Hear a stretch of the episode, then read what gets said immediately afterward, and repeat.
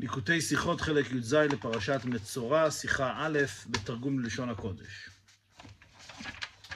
מן הפסוק ולקח הכהן מידה מהשם ונתן הכהן על תנוך אוזן המטהר וגומר, העתיק רש"י את תיבת תנוך ופירש, גדר אמצעי שבאוזן ולשון תנוך לא נודע לי, והפותרים קוראים לו טנדרוס. אם כן, כסדר טהרת המצורע, חלק מזה זה שהכהן לוקח מידה מהשם, ושם את זה על תנוך אוזנו של המטהר. אומר רש"י, מה זה התנוך? זה הגדר האמצעי שבאוזן. כלומר, החלק האמצעי, יש את החלק החיצוני לגמרי, יש את החלק הפנימי, החור, חור השמיעה של האוזן, ויש ביניהם איזושהי גדר. אז החלק האמצעי הזה, זה התנוך. אומר רש"י, הלשון, למה זה קשור למילה תנוך? לשון תנוך לא נודע לי, על הפותרים קוראים לו טנדרוס. אז הרבי ישאל כאן כמה שאלות, ואנחנו נראה, הלשון כאן היא באמת לשון לא רגילה ברש"י, כמה, כמה לשונות שרש"י בדרך כלל לא משתמש בהן, ונראה איך שכל מילה כאן מדויקת בתכלית לפי הביור של הרבי. דבר ראשון, הרבי שואל שאלה פשוטה, וצריך להבין, אמנם תיבת תנוך אינה לשון רגילה ומצויה בתורה, אבל תיבה זו נמצאת כבר לעיל בחומש פרשת צו, ועוד קודם לזה בפרשת תצווה. ויתרה מזו, פרשת צווה פירש רש"י תיבה זאת, תנוך הוא הסחוס האמצעי שבתוך האוזן, שקוראים טלרוס. ואם כן, מאחר שרש"י כבר כתב פירוש תיבת תנוך לעיל, מדוע הוא צריך לחזור על פירושו כאן? כן, הרב, התיבת תנוך כבר מובאת פעמיים לפני כן, בפרשת תצווה ופרשת צו. פרשת תצווה רש"י כבר הסביר, כמו שהוא הסביר כאן, שזה אותה גדר אמצעית של האוזן. פרשת צו הוא לא פירש כלום. אז מה פתאום רש"י עכשיו חוזר ומפרש פרשת מצורע שוב פעם את המילה תנוך? וממה נפשך? אם יש טעם בזה שלא יסתפק רש"י פירושו בפרשת הצווה והוא צריך לחזור עליו כאן, כאשר לשון תנוך מוזכרת שוב בכתוב, היה על רש"י לחזור על כך לעיל בפרשת צו. אם רש"י רוצה, כן, היה לו כאן איזה תוספת להגיד, אז למה הוא המתין על פרשת מצורע ולא הסביר פרשת צו? אז אם כן, למה בתצווה הוא מסביר מה זה תנוך, בצו הוא לא מסביר, וכאן במצורע הוא שוב פעם כן מסביר.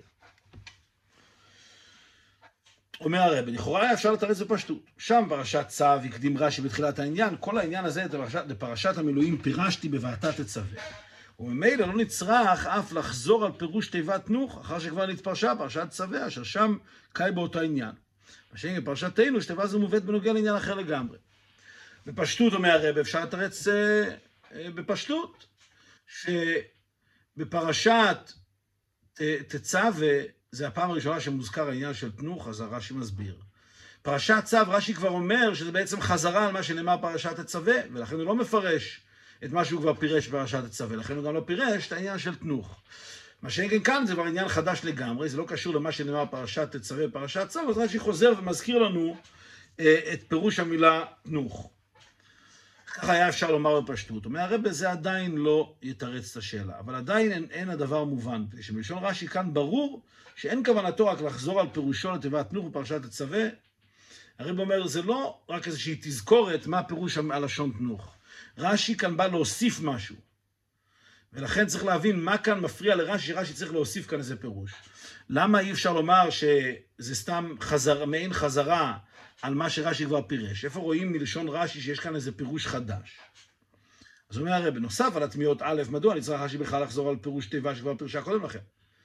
אפילו אם נאמר שזה חזרה, בדרך כלל רש"י לא חוזר סתם על פירוש שהוא כבר אמר לפני כן. ב', אפילו אם תמצא לומר שיש כאן בזה צורך, דיו שיפרש בקיצור, גדר אמצעי שבאוזן, דרך בתיבת בוין של אחרי זה פסוק, ועדת צווי פירשה גודל בפרק האמצעי, אשר בפרשתנו קיצר וכתב גודל. אז אני אומר, דבר ראשון, הלשון כאן היא יותר מפורטת מאשר לשון פרשת הצווה. אילו רש"י היה רוצה רק להזכיר לנו מה הפירוש, אז הוא היה משתמש בלשון קצרה יותר. כמו שהוא עשה בפירוש המילה בוין, שהוא פירש כאן בקיצור יותר ממה שהוא פירש פרשת הצווה. אבל בעיקר מוסיף הרבי, הנה בפירושו כאן הוסיף רש"י ושינה את פירושו בפרשת הצווה, שכתב א', ולשון תנוך לא נודע לי, ב', והפותרים קוראים לו חולו. רש"י הוסיף כאן שתי פרטים. דבר ראשון, רק פה הוא כותב שלשון תנוך לא נודע לו, לא נודע לו איך, זה, איך הלשון תנוך קשורה לגדר האמצעי של האוזן, והפותרים אומרים שזה טנדרוס. ועל כוכך צריך לומר שכוונת רש"י כאן היא לפרש עניין חדש בתנוך, שידיעתו נחוצה דווקא בפרשתנו. אומר הרב, חייבים לומר, אם כן, שרש"י בא כאן להוסיף איזשהו ביור שנוגע דווקא כאן, ולכן כאן הוא מעריך יותר ומוסיף עוד פרטים, מכיוון שזה נוגע להבנת הפסוק כאן. אז זה הדבר הראשון שצריך להבין, למה רש"י בעצם חוזר ומפרש כאן באריכות את פירוש המילה תנוך. נוסף לזה, גם צריך להבין, א', מהי הכוונה בדברי רש"י לשון תנוך לא נודע לי? אם רצינו לומר שאין בלשון תנוך משמעות שזה הוגדר אמצעי שבאוזן, הרי ישנם הרבה שמות בתורה, ללא כל השייכות בין התיבה עצמה לתוכן הדבר שהיא מתארת. מה פירוש לשון תנוך לא נודע לי? אם נאמר שהכוונה היא שהוא לא רואה קשר, הוא לא יודע על קשר בין המילה תנוך לבין הגדר אמצעי שבאוזן, אז זה לכאורה לא דבר שאמור להפריע לנו, לא דבר שרש"י אמור להעיר עליו, מכיוון שהרבה מאוד מילים בתורה, אין קשר בין המילה עצמה לבין המשמעות שלה. ואף פסוק זה גופה, תיבת בוהן שפירש רש"י גודל, ולא כתב לשון בוהן לא נודע לי, אף שלא ציין שייכות בתיבת בוהן לגודל.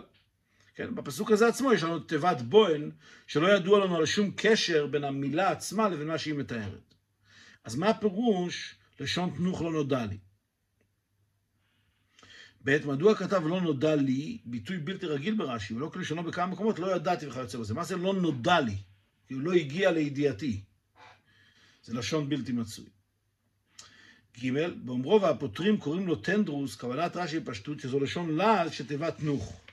אם כן היה צריך לומר, כדרכו בפירושו, ובלעז קוראים לו טנדרוס, או טנדרוס בלעז. מה, למה רש"י מוסיף כאן, והפותרים קוראים לו טנדרוס, במקום לומר שבלעז טנדרוס.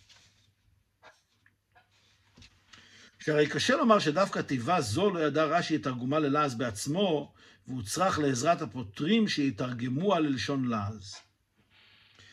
כאן בסוגריים הרב לכאורה אה, דוחה כאן פירוש שהיה לכאורה אפשר לפרש. בפשטות היה אפשר לומר שמה שרש"י אומר לא נודע לי, לשון בוהן לא נודע לי, הכוונה היא שאני לא יודע את תרגום המילה הזאת. אמ, סליחה, שלשון תנוך לא נודע לי, הכוונה היא שאני לא יודע את תרגום המילה הזאת ללעז, אבל הפותרים פותרים שזה טנדרוס. אז אומר, אומר הרב, מה פתאום, מתוך כל המילים בתורה שרש"י מתרגם ללשון לעז, פתאום במילה הזאת הוא אומר שהוא לא יודע את התיבה והוא צריך את עזרת הפותרים. זה, זה אה, דחוק לומר קשה לומר כאן, כפי שהרב אומר, שדווקא המיל, התיבה הזאת רש"י לא ידע והוא צריך לעזרה של מישהו, ומשום מה הוא מוצא לנכון לפרט שהוא לא יודע את פירוש המילה, והוא, מישהו בא ועזר לו אה, לפתור את זה. אז זה גם כן לא, לא פירוש אה, מסתבר.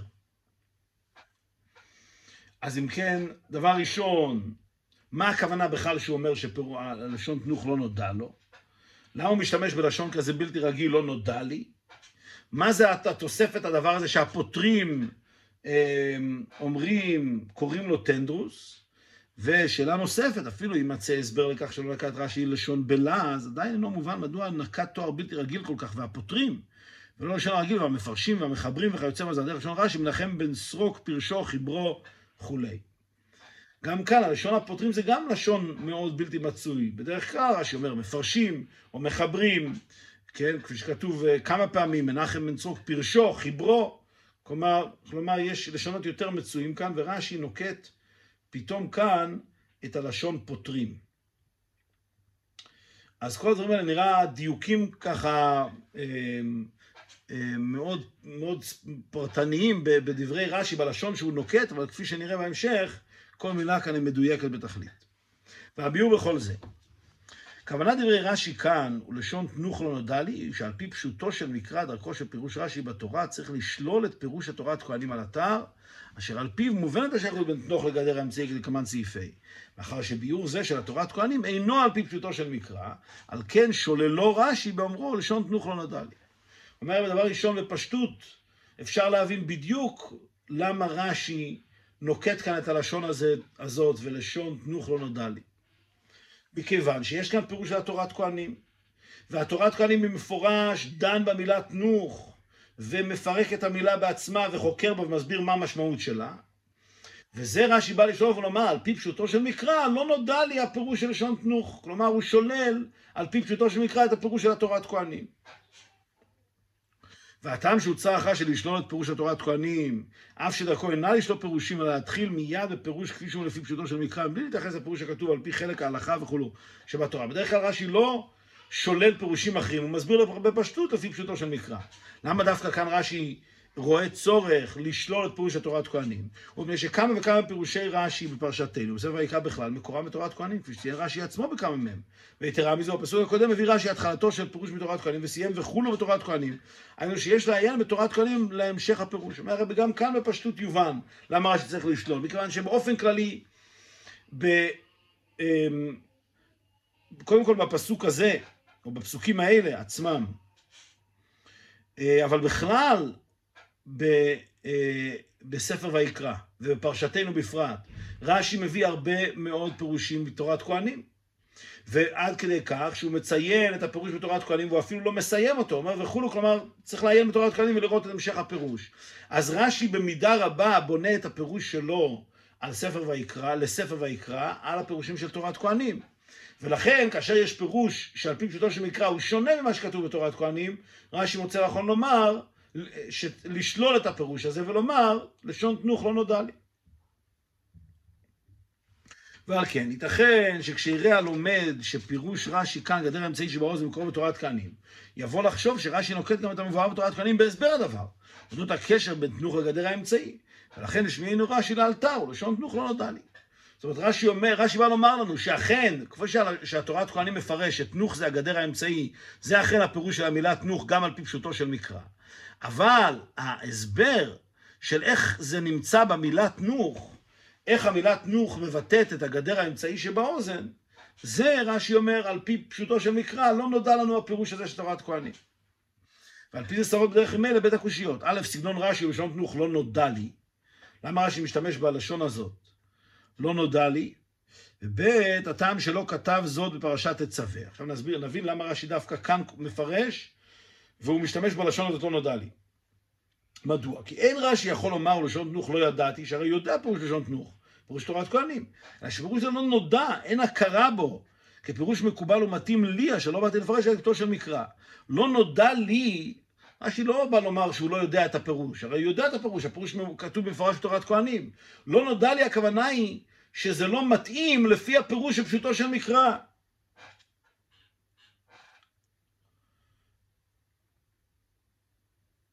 כפי שהרבא כאן אה, מציין בהערה, לא נודע, הכוונה היא שזה לא ניכר, אין, איזה, אין הכרה בדבר, כמו שכתוב, ולא נודע כי באו אל קרבנה. כלומר, זה לא, זה לא מסתבר, זה לא מתאים על פי פשוטו של מקרא. אז לא נודע לי, הכוונה היא, לא מסתדר לי לפי פשוטו של מקרא. אז מובן למה רש"י משתמש בלשון הזה לא נודע לי, ולמה גם רש"י מפרש את זה דווקא כאן. כי דווקא כאן יש לנו את הפירוש של תורת כהנים, שרש"י בא לשלול.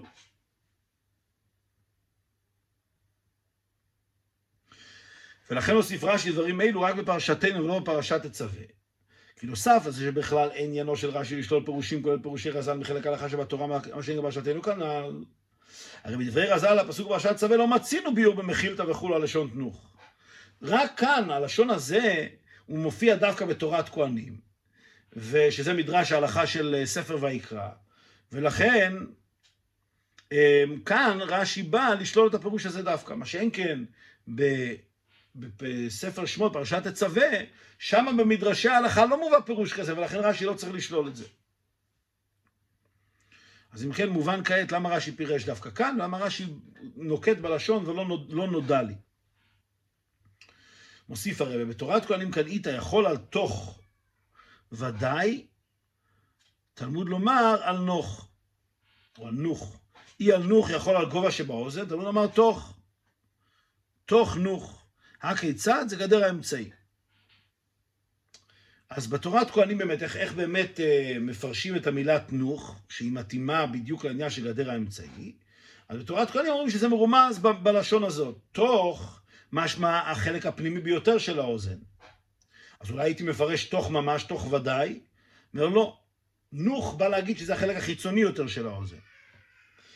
אז אולי זה יהיה ממש על גובה שבאוזן, על החלק הכי חיצוני, תמיד לומר תוך, אז מה זה, איפה זה צריך להיות? אז תוך נוך הכוונה היא פנימי חיצוני, שזה הגדר האמצעי. כפי שהרבי יסביר כאן, בביאור כוונת התורת כהנים כתבו מפרשים, שרצונו לומר שתנוך אינו שם בעלמא של גדר האמצעי, אלא הוא א' מלשון תוך החלק הפנימי, והוספת הנון היא על דרך הרבה תיבות בלשון הקודש, שנכתבות לעיתים בתוספת נון ולעיתים ללא נון. אז תוך הכוונה היא, אה, תנוך הכוונה היא תוך, דבר ראשון, ויש כמה מילים בתורה שלפעמים מוסיפים בהם את האות נון באמצע. אז גם כאן, אז תנוך בעצם זה גם מלשון תוך, שזה החלק הפנימי. אבל גם מלשון, אמרנו נוך, מה זה נוך? מלשון נח, חומת ענך, שמשמעותו רום וגובה. אז אומרים המפרשים שהתנוך מצד אחד זה מלשון תוך, החלק הפנימי, אבל גם זה מלשון נוך, שזה מלשון חומת ענך, שהכוונה היא חלק גבוה, כמו החומה, חלק, חלק הגובה החומה. ולכן תנוך מרמז בעצם גם לחלק הגבוה וגם לחלק הפנימי, ולכן אומרים שזה החלק האמצעי. ומה שתיבה זו נכתבת הכה ללא א' והתם ללא תו, כאן אנחנו אומרים תנוך, כלומר האותיות המרכזיות כאן זה תנ"כ. שמה זה ענך, אז שמה זה בתוספת א' וכאן בתוספת ת', אז מציין הרב, מצינו כנ"ל על דרך זה בתיבות אחרות בלשון הקודש. יש כמה וכמה תיבות, לפעמים מוסיפים להם א', יש תיבות שכתובות בלי א' ועם א', ויש תיבות שכתובות בלי ת' ועם ת'. כפי שהרב מביא כאן בהערות כמה דוגמאות. אה, בכמה וכמה תיבות בתנ"ך מצינו שנוספת לשורש התיבה אות א' או ת', ועשה עם משמעות התיבה היא שם דבר. הרבי מציין כבר כאן בפנים, בפנים השיחה, ולדוגמה בתיבת ענך עצמה, לפי פירוש רש"י, וכן הוא בתבונה, פירוש רש"י מבין דבר כולו ועוד ועוד. אז יש כמה וכמה דוגמאות לתיבות שמוסיפים להם את האות א' או את האות ת'. מכיוון שתיבת נוך כוללת את בית הפירושים, תוך ונוך, נמצא שכוונת כתוב לגדר האמצעי. אז הפירוש התורת קהלים, כפי שמסברים ומפרשים, זה שתנוך, המילה הזאת, היא מרמזת מצד אחד ללשון גובה, שהחלק הגבוה שבאוזן זה החלק החיצוני ביותר. מצד שני זה לשון תוך, שזה החלק הפנימי שבאוזן. אז, אז תנוך שכולל את שניהם זה החלק גדר האמצעי. כדי שלא נסבור שפירוש זה נכון גם בדרך הפשט. בפרט לאחר שלמדנו לעיל פירוש רש"י, שהענפה היא דייה רגזנית, היינו שהענפה בנון הוא לשון כעס ורוגז, כמו אף לשון רוגז. כלומר, שאף לפי פירושו של רש"י, בפשוטו של מקרא, ישנם תיבות שנכתבות לעיתים בהוספת עוד מסוימת נון ולעיתים בלעדיה. אז היה באמת אפשר לומר שזה הפירוש גם בפשוטו של מקרא. שמה פירושו של מקרא של המילה תנוך? הכוונה היא גובה ופנימיות, כפי שאמרנו. החלק הפנימי של האוזן מלשון תוך, וגובה מלשון ענך. אז היה אפשר לומר שזה הפירוש בפשוטו של מקרא. וכפי שבאמת מצינו ברש"י, שרש"י אומר שענפה זה לשון, לשון אה, רוגז, לשון אף, וגם כאן רואים שיש תוספת נון, אז זאת אומרת מצינו גם בפשוטו של מקרא, שלפעמים המילה יכולה לכלול תוספת נון או תוספת א', אז לכן כתב רש"י, ולשון תנוך לא נודע לי, על מנת לשלול פירוש זה כנ"ל. אז אם כן, הרב כאן מפאר פירוש ממש אה, אה, אה, גאוני בפשטותו. מה רש"י בא כאן לומר? שוב פעם, בתורת כהנים כתוב שהמילה תנוך פירושה גדר האמצעי, והתורת כהנים מוכיח את זה מתוך המילה תנוך עצמה, שמלשון גובה וגם מלשון תוך, ולכן צריך להיות גדר האמצעית. רש"י בא ומפרש כאן, נאמר כאילו למדנו את הפסוק ולמדנו את התורת כהנים, ועכשיו מסתכלים ברש"י. מה אומר רש"י? אומר רש"י, אה, תנוך זה גדר האמצעי, אבל הוא מיד מסביר, ולשון תנוך לא נודע לי, כלומר, הפירוש הזה של התורת כהנים לא מתאים לפי פשוטו של מקרא, והפותרים פותרים אותו טנדרוס. אבל, אבל מובן היטב למה רש"י דווקא כאן בא פתאום לפרש את המילה תנוך, כלומר רש"י בא לומר, אם ראית בתורת כהנים את כל הפלפול הזה, איך במילה תנוך נרמז גם התוך וגם החיצ... החלק החיצוני, אז תדע לך שדווקא זה לא מובן לפי פשוטו של מקרא, זה לא הפירוש לפי פשוטו של מקרא, ולכן הוא מדגיש דווקא כאן פירוש תנוך לא נודע לי, אז פתאום הכל מבואר היטב מה רש"י בא לומר. אז למה רש"י באמת לא רוצה ללמוד כפירוש התורת כהנים? אומר הרבי בעוד ו', הטעם שלא קיבל רש"י פירוש זה, כי לשיטת רש"י, כאשר תיבה פלונית נכתבת פעם בנון ופעם בלעדיה, הנה על פי פשוטו של מקרא, אלו הם בית תיבות שלכל אחת מהם פירוש שונה. אומר הרבי מכיוון שלפי רש"י, באמת כאשר יש תוספת אות במילה, אז באמת הפירוש שלה הוא פירוש שונה לגמרי. אמנם הרבי הביא לפני רגע את הדוגמה של הענפה, שזה דייר הגזנית, זה מלשון אף, אבל הרבי יוכיח כעת שזה בעצם פירוש שונה, שענפה זה פירוש אחר מהמילה אף. ולכן גם כאן המילה תנוך לא יכולה לפר... להתפרש מלשון אנח ומלשון תוך, מכיוון שזה כתוב בתוספת אותיות ולכן זה פירוש שונה. והכרח לזה. על הכתוב ורוח אפיך פירש רש"י, היוצא משני נחירים של אף דיבר הכתוב כביכול בשכינה, דוגמת מלך בשר ודם, כדי להשמיע אוזן הבריות כפי ההווה, שיוכלו להבין דבר. דבר ראשון אומר הרבה, מה זה ברוח אפיך? אומר הרבה, המילה אפיך כאן זה מלשון אף, העבר הגשמי שנקרא אף. כמו במלך בשר ודם, שכאשר הוא כועס, אז זה משפיע כביכול על רוח אפיו, על הרוח האף שלו, כפי שרש"י יסביר. אז התורה מדברת גם בלשון כזה שהאוזן תוכל לשמוע, שנוכל להבין אה, מה התורה מדברת. ולכן משתמשים כאן גם כן בלשון ורוח אפיך. מה הקשר לעבר אף? אומר, אומר רש"י, כשאדם כועס, יוצא רוח מנחיריו. וכן עלה עשן באפו, וכן עם רוח אפו יכלו. וזהו שאמר למען שמי האריך אפי, כשזעפו נחה נשימתו ארוכה, וכשהוא כועס נשימתו קצרה וכולו. וכן וכל אף וחרון שבמקרא אני אומר כן וכולו. כן אומר רש"י, שכאשר כתוב חרון אף או רוח אפיך, אז הכוונה היא באמת זה מלשון העבר הגשמי שנקרא אף כפשוטו, מכיוון שזה גם קשור לכעס. כאשר אדם כועס, אז זה משפיע על רוח אפיו. כן, אז, וזה הפירוש גם מעריך אפי. כאשר אדם הוא במנוחה, אז הנשימות שלו ארוכות יותר, וכאשר אדם הוא בכעס, הנשימות שלו קצרות יותר. אז הקופונים מובן מדברי רש"י, שאפיך זה מלשון העבר הגשמי שנקרא אף. מה מוכח מזה, אומר הרבה? ומזה משמע שאף שתיבת אף יכולה להתפרש מלשון רוגז וכעס, כי בתיבת הנפה, היה אפשר לפרש אף פשוט מלשון, מלשון כעס, ולא לקשר את זה בהכרח לעבר הגשמי שנקרא אף. למה רש"י מתעקש לקשר את זה דווקא למילה אף, ולא בפירוש של המילה ענפה, שרש"י אומר דייר הגזנית מלשון אה, כעס ורוגז. למה כאן רש"י דווקא מתעקש לקשר את זה למילה, לעבר אף? אומר הרב, אף שלמרות שתיבת אף יכולה להתפרש בלשון רוגז וכעס, כמו תיבת הנפה, ניחא לפרש כאן דווקא למרות שהיא כתובה בצירוף, בצירוף רוח עשן, נאריך נשימותיו וכיוצא בזה. אבל תיבת אף לעצמה, פירושה לא, לא כעס ורוגז, אלא עבר האף כפשוטו. אז אומר הרב, מכיוון שכאן לא נאמר ענפה, זה נאמר בלי התוספת נון, נאמר רוח אפיך, אז למרות שאנחנו נסביר שהכוונה היא לכעס, מכיוון שנאמר ברוח אפיך, אריך אפיו, כן? אריך אפי. אבל דווקא כשזה נאמר בלשון כזה שמכריחה, שמדובר כאן על כעס, אז באמת מסבירים שמדובר על כעס, אבל למרות זאת, המילה אף בעצמה, אנחנו עדיין מפרשים שכוונתה לעבר הגשמי שנקרא אף. אם כן, מכל זה מוכח שכאשר התורה קוראת ענפה, אז למרות שזה קשור לעניין של כעס וחרון, אבל זה לא אותו פירוש כמו רוח אפיך. כי כאשר אומרים רוח אפיך, מתכוונים לעבר הגשמי אף. ולעומת זאת המילה ענפה היא לא קשורה בשום צורה לעבר הגשמי אף, רק היא קשורה לעניין של אף וחרון. הוא אומר הרי בעל דרך זה כאן, כאשר יש לנו את המילה תנוך, אז רש"י לא, בפשוטו של מקרא, לא ניחא לרש"י לפרש שהכוונה היא מיד מלשון תוך ומלשון, אה, אה, ומלשון הנח. ועל כן ניחא לפשוטו של מקרא לומר שתנוך הוא לשון תוך.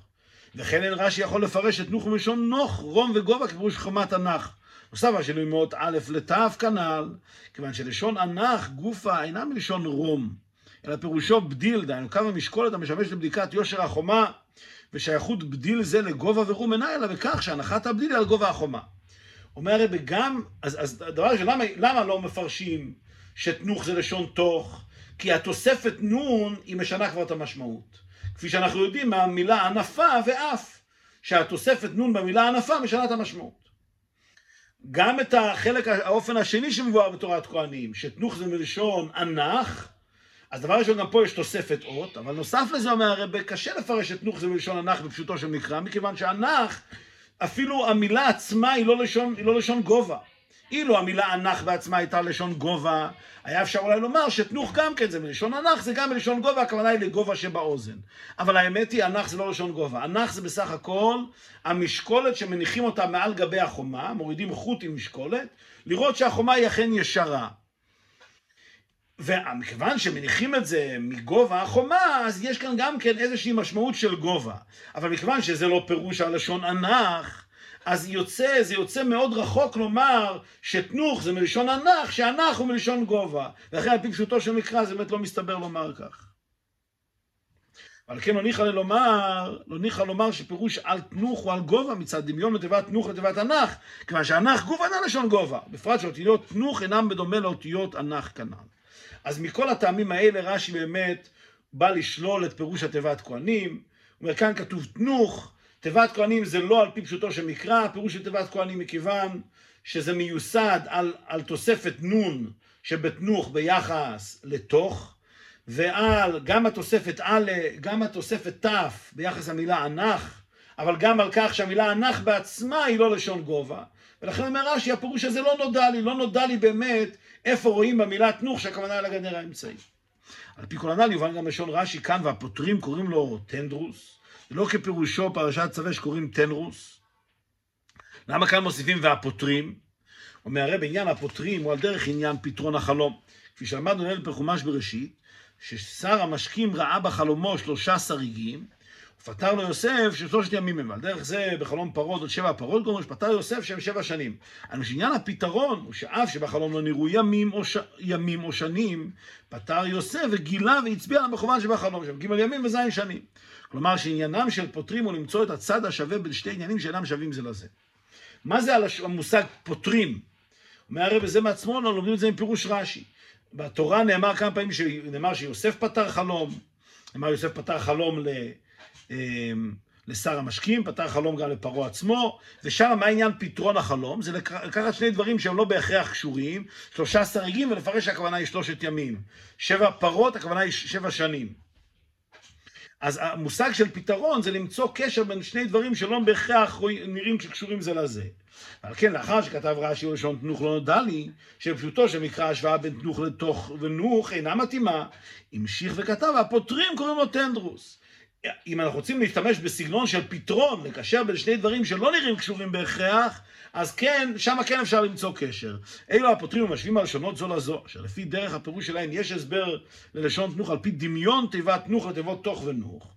אומרים שזהו גם הטעם שלשון לז של תנוך הוא טנדרוס, ושבית התיבות דומות בהעברתם. בתיבת טנדרוס ישנה העברה של ת' נ"ו על דרך תיבת תנוך. ועל כן פתרון תיבת נוך בלעז הוא טנדרוס. אז לכן רש"י בא לומר ככה, שאם אנחנו כן רוצים למצוא קשר בין המילה עצמה, מילת נוך, לבין מה שהיא באה לבטא, שזה הגדר האמצעי, אז הפותרים שעניינם הוא לקשר בין שני דברים שלא בהכרח נראים קשורים זה לזה, הפותרים יבואו ויגידו שבמילת נוך נמצא שלוש אותיות מהמילה טנדרוס, התף, הנון והוו. זאת אומרת שיש איזשהו קשר בין המילה תנוך בלשון הקודש למילה תנרוס בלעז.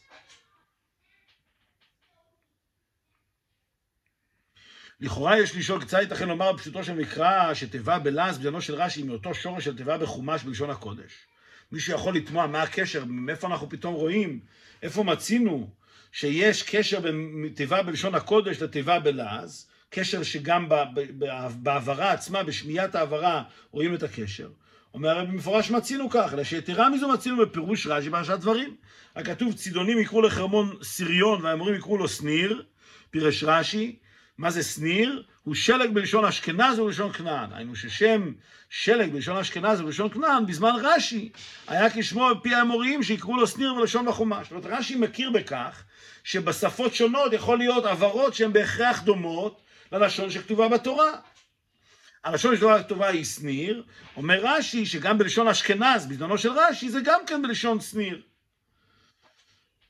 וכך היה גם בלשון כנען. אולי גם אתה נקרא שלג בלשון אשכנז, לכן השפה האנגלית, בדומה לתיבת שניר, שני סנו. כן, אז גם, אומר עד, עד היום עדיין שלג הוא באמת בהעברה דומה למלה שניר.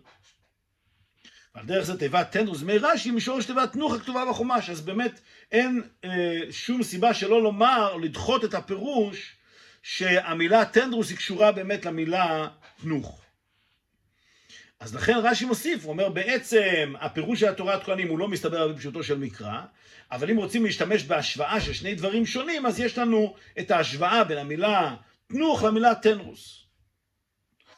אם כן, לפי כל זה יתבהר היטב למה רש"י מפרש את זה דווקא כאן, כאן יש לנו את הפירוש של תורת כהנים, למה רש"י בא ואומר לא נודע לי, מכיוון שזה אכן לא מתאים, לא שהוא לא יודע, אלא שזה לא מתאים לפי הפירוש פשוטו של מקרא, ולמה הוא מוסיף שהפותרים אה, לשון תדרוס, הוא בא לרמז על כך שיש קשר בין שני הדברים, בין ההגייה של שני המילים האלה. עד כאן על פי פשוטו של מקרא. מוסיף הרב כעת מעינה של תורה של פירוש רש"י. כבר בקבלה שהסיבה לנגעים מצד הסתלקות אור החוכמה. כי מצורע חשוב כמת, וכתיב ימותו ולא בחוכמה. בתורת החסידות מבואר עניין זה בארוחה, בארוחה כפי שהוא בעבודת האדם. מוחין דאימא בחינת בינה, התבוננות בגדלות הבורא, מעוררת באדם אהבה בחינת רצו לצאת, לצאת ממציאותו ולרצות להיכלל באלוקות.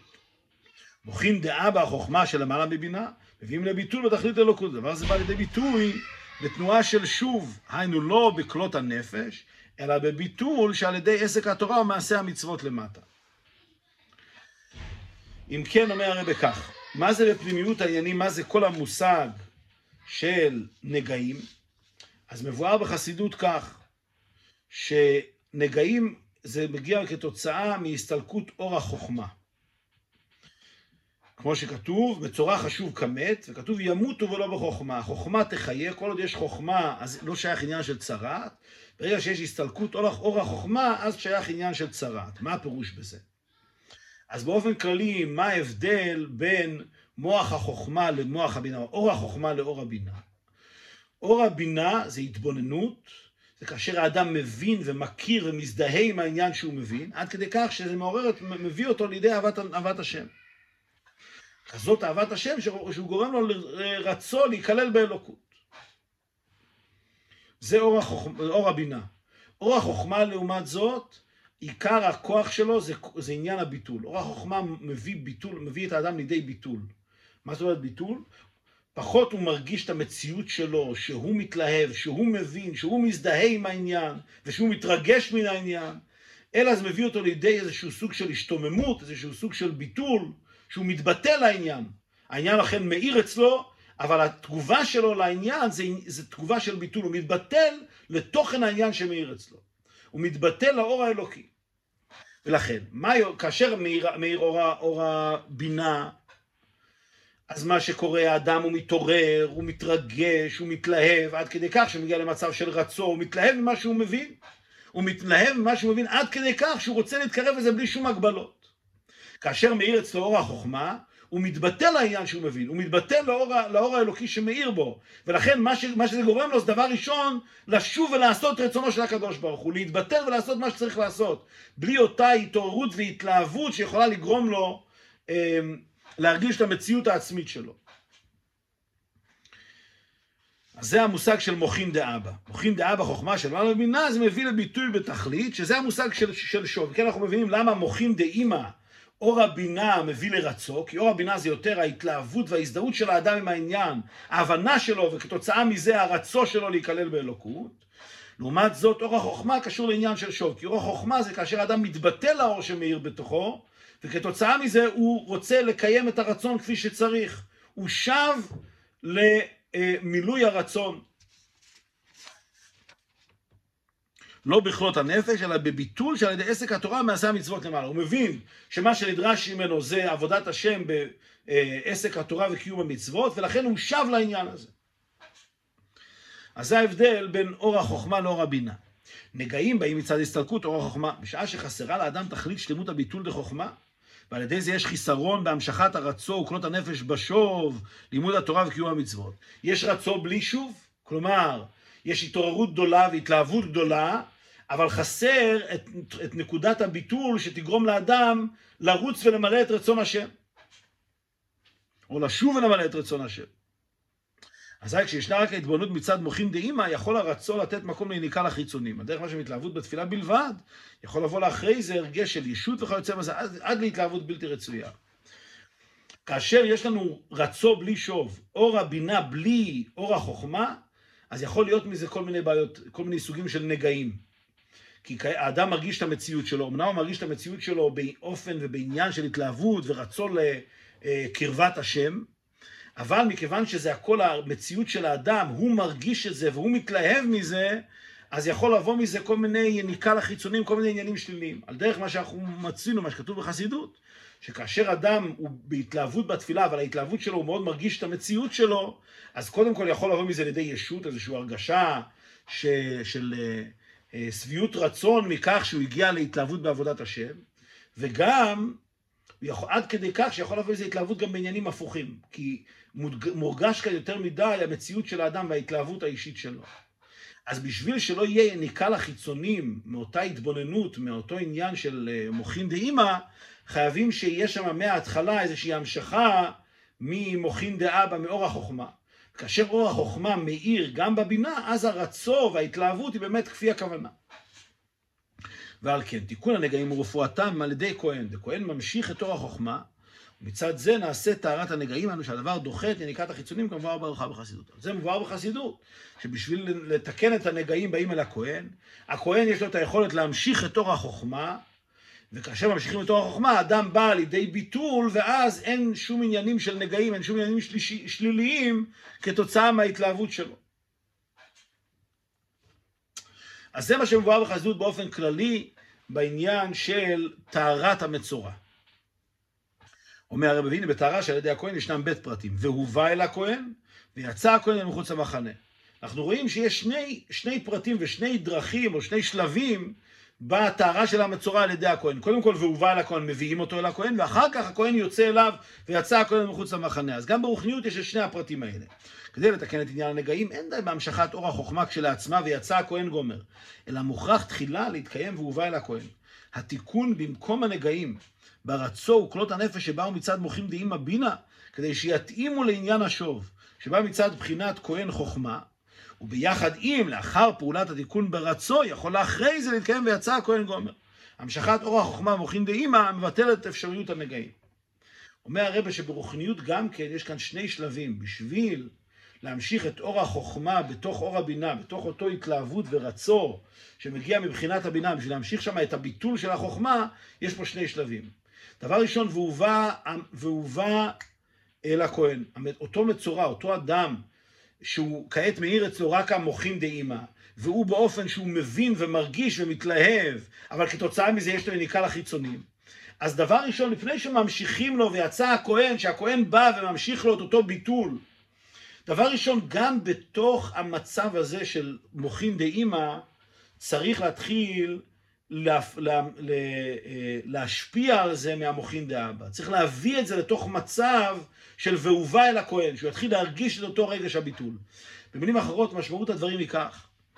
לא מספיק כאשר אדם במצב של מוחין דאימא, שהוא מרגיש התלהבות והכרה, אבל הוא מרגיש את המציאות שלו מאוד, ועל ידי זה יכול להגיע לידי ניקת החיצונים, לא יספיק שיבוא מישהו וימשיך לו את מוחין דאבא, פתאום יבוא מישהו ויעיר לו ויעיר אצלו את אותו ביטול של החוכמה, ועל ידי זה לא יהיה ניכר החיצונים, זה לא מספיק. כי זה בעצם עניין כאילו נוסף. מצד מוחין דאימא יש פה הרבה ניכר לחיצונים, האדם מרגיש את המציאות שלו. כלומר, כל אותה התלהבות היא מלכתחילה משהו שם לא בסדר. משהו שם, חסר שם את אותו תנועת הביטול. רק מה, אחר כך באים ומוסיפים את הרכיב הזה, מוסיפים את התנועה של הביטול, זה לא מספיק. אומר הרב צריך שיהיה והובא אל הכהן, בלשון של השיחה כאן. התיקון הוא צריך להיות במקום הנגעים, ברצו וכלות הנפש. כלומר, בעצם מההתחלה, מאותה התעוררות, היא צריכה להתחיל כבר עם איזשהו רכיב, עם איזשהו, אה, אה, אה, איזשהו אלמנט של ביטול הקדוש ברוך הוא. זה לא יכול להיות שהתנועה הזאת של הרצו יהיה רק באופן של מוחין דאימא, רק עם אותה התלהבות ורגע שהאדם מרגיש את המציאות שלו, כבר מההתחלה חייב להיות שם מידה של ביטול. ולכן צריך לדאוג שגם ההתלהבות מעצמה צריכה להיות והובא אל הכהן. כאילו אדם צריך להתעורר שוב פעם בהתעוררות ובהתלהבות של מוחין דאימא, אבל באופן שהוא מרגיש שהובא אל הכהן, הוא כבר מרגיש שם את הביטול. במילים פשוטות, שלא יכול להיות מצב שהאדם, כאשר הוא ב, בהתבוננות, שמביאה אותו להתעוררות בעבודת השם, ומהתעוררות ואהבת השם ורצון להשם, שלא יהיה שם מההתחלה, ממקום ההתבוננות בעצמו, שלא יהיה שם כבר מידה מסוימת של ביטול. חייב כבר שמה, מההתחלה להיות המידה של הביטול. ואחרי זה, מכיוון שיש כבר במוחין דאמא את אותה מידה של ביטול, אחרי שפעלנו את העניין הזה, אז יכול להיות ויצא הכהן מחוץ למחנה, אז יכול כבר להאיר אור החוכמה בתוקף, ולדאוג באמת שלא יהיה שום מניקה לחיצונים. אבל הדבר הזה חייב להתחיל כבר מהמוחין דאמא בעצמם, שהם צריכים להיות מובאים אל הכהן. ושני פרטים אלו שבטהרה מרומזים בכתוב פירוש רש"י ונתן הכהן על תנוך אוזן המתאר הימנית גומר מורה על המשכת ארוך חוכמה ונתן הכהן במוחין דאמא אוזן שמיעה והתבוננות. אומר הרי זה הפירוש ונתן הכהן על תנוך אוזן הכהן אמרנו זה מוחין דאבא זה העניין של אור החוכמה. והתנוך אוזן זה מוחין דבינה. זה מוחין דאמא זה אור הבינה מכיוון שאוזן זה עניין של שמיעה חוכמה זה עניין של ראייה ובינה זה עניין של שמיעה אז הנתינה של הכהן על האוזן זה המשכת אור החוכמה בתוך אור הבינה. ועל זה כתב רש"י ולשון תנוך לא נודע לי, הטהרה והתיקון בתנוך באוזן מוחים דאמא, הרי זה לא נודע, אין זה מגיע מעצמו על ידי המשכה מוחים דאבא על ידי הכהן. נדרג רגע על, על הסוגריים, אלא צריך להיות תחילה התיקון בפגם מוחים דאמא, בבינה עצמה, על דרך מה שתשובה צריכה להיות באותו מקום. וזה הכוונה, ולשון תנוך לא נודע לי. בפנימיות העניינים זה מרמז שלא נודע לי, אמרנו, זה נאמר בלשון כזאת, לא שלא ידעתי, אין כאן לשון פעולה, זה לא, לשון נודע זה לשון דבר שקורה מעצמו. המושג הזה של התנוך, התיקון של האוזן, התיקון של הבינה, שהיא מרומזת באוזן, זה לא דבר שקורה מעצמו, זה לא נודע לי, זה לא דבר שנפעל, אה, נפעל בדרך ממילא. אין זה מגיע מעצמו. אלא זה דבר שצריך לפעול אותו על ידי פעולה במוחין דאימא בעצמם. זה לא שתבוא ותגיד, אוקיי, נמשיך ויבוא הכהן, והכהן יבוא והוא יתקן את זה. ואז בדרך ממילא זה יהיה נודע, זה ישנה, זה יתוקן עניין המוחין דאימא. לא. אז זה אומר רש"י, לא נודע לי, זה לא יקרה בדרך ממילא, זה לא יקרה אפילו על ידי ויצא הקודם מחוץ למחנה, אלא חייב להיות איזשהו תיקון, איזושהי פעולה, איזושהי פעולה בשביל לפתור את הדבר הזה, בשביל לברר את העניין של מוחין דאימא. אז אין זה מגיע בעצמו על ידי המשכה ומוחין דאבא על ידי הכהן, ולקט רש"י לשון לא נודע, לשון נפעל, ידיעה פעולה שהיא מאליו וממילא, ולא לא ידעתי וכיוצא בזה, לכן זה אמר בלשון נודע, כלומר להדגיש לנו שזה לא דבר שנפעל בדרך ממילא, אלא צריך שיהיה כאן פעולה של תיקון. והתיקון במוחים דהימה נרמז בלשון והפותרים. אז מהו באמת התיקון? זה לא נעשה בדרך ממילא, אלא מה? והפותרים צריך לפתור את זה, שתוכנו על דרך הנעל בפתרון חלומות. ישנם בית עניינים הנראים בחיצוניות כשונים זה מזה. והפתרון הוא גילוי ופירוש תוכנם הפנימי המקשרם ומאחדם. מה זה לפתור? לפתור חלום ולפתור בעיה, הפירוש שלו לקחת דבר ש... שני דברים שנראים לא קשורים זה לזה, ולמצוא את התוכן הפנימי שמקשר ביניהם. מה זה בעבודת השם? בתוכן הדברים בעבודת האדם בנידון דידן, יש לפתור את המוחין דאימא על ידי ההתלהבות והרצו, את ההתלהבות והרצו הבאים מן הבינה, שיהיו כנדרש על פי הכוונה הפנימית. אז צריך למצוא איזשהו פתרון בתוך המוחין דאימא עצמם. צריך לחבר ולקשר אותם בעצמם למוחין דאבא. לא מספיק שויצא הכהן, שאחר כך נמשיך שם את עניין הביטול של החוכמה, אלא בתוך הפעולה וההתעוררות של המוחין דאמא כבר חייב להיות מידה של ביטול שמגיעה ממוחין דאבא. וזה הפתרון של המוחין דאמא. ולאחרי זה נמשך אור החוכמה בתנוך, ואף על בוין ידו ועל בוין רגלו בקיום המצוות במעשה ביד וברגל. אז זה מרומז אומר הרבה גם בכך שאחרי שממשיכים את אותה עניין, את אור החוכמה, הכהן בא וממשיך על תנוך האוזן, שזה להמשיך את אור החוכמה בתוך הבינה, משם זה נמשך גם על בוין ידו הימנית ועל בוין רגלו הימנית, כלומר, זה מביא את זה עד לידי מעשה בפועל בידיים וברגליים, ואז בטל עניין הנגעים, וכיפר עליו הכהן וטהר.